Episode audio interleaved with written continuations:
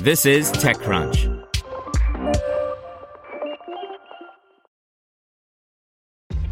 This episode is brought to you by ShipStation. You know, some things take a lot of work, like sending little robots to far off distant planets. And just as that's challenging, so too is running a successful e commerce business, especially when there's so much to do. So I want to introduce you all to ShipStation. Now, I love using ShipStation because of its easy to use dashboard, which makes managing orders and printing labels a breeze and super smooth. Oh, and the customer service is just out of this world. It's exactly what you need to help grow your business. Sign up for your free 60-day trial at shipstation.com slash tech news. That's shipstation.com slash tech news. Brought to you by EPOS. Bad audio and back to back calls leaving you exhausted? Bad audio should not mean a bad day. Let EPOS help you find the right solution and learn more at eposaudio.com. That's E P O S audio.com. Facebook's latest ad tool fail puts another dent in its reputation. By Natasha Lomas. Reset your counters. Facebook has had to fess up to yet another major ad reporting fail. This one looks like it could be costly for the tech giant to put right, not least because it's another dent in its reputation for self reporting.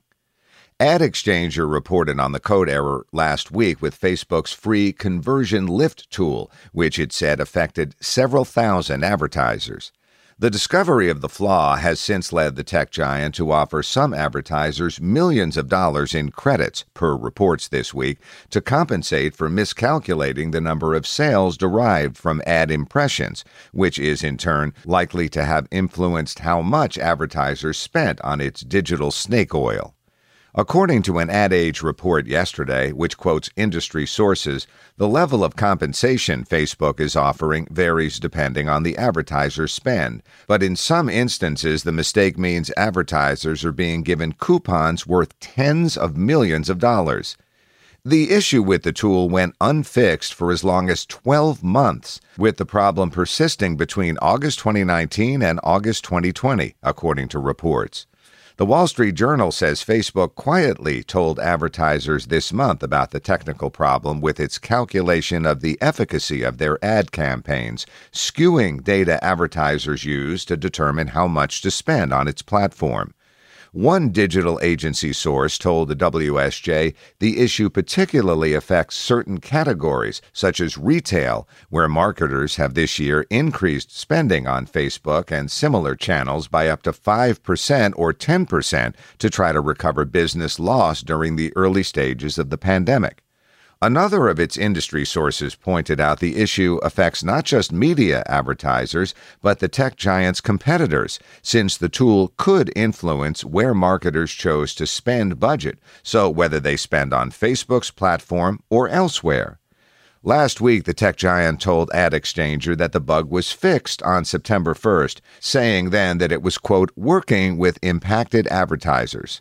In a subsequent statement, a company spokesperson told us, while making improvements to our measurement products, we found a technical issue that impacted some conversion lift tests. We've fixed this and are working with advertisers that have impacted studies. Facebook did not respond to a request to confirm whether some impacted advertisers are being offered millions of dollars worth of ad vouchers to rectify its code error.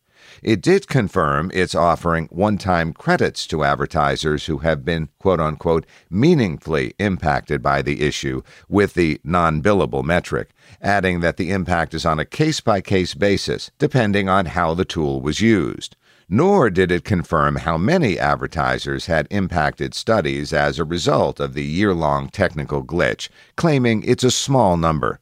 While the tech giant can continue to run its own reporting systems for B2B customers free from external oversight for now, regulating the fairness and transparency of powerful internet platforms which other businesses depend upon for market access and reach is a key aim of a major forthcoming digital services legislative overhaul in the European Union. Under the Digital Services Act and Digital Markets Act plan, the European Commission has said tech giants will be required to open up their algorithms to public oversight bodies and will also be subject to binding transparency rules. So the clock may be ticking for Facebook's self serving self reporting.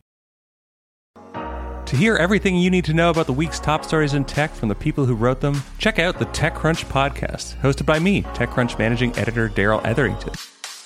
Each week, we go in depth on two or three of the week's top stories from in and around the startup ecosystem and I'll be joined by the TechCrunch experts who covered them. They tell us why the news is so important and what they think matters most to you, our listeners, whether you're just interested in tech or that's where you make your living. New episodes drop every Saturday morning, so be sure to subscribe to the TechCrunch podcast wherever you listen to podcasts.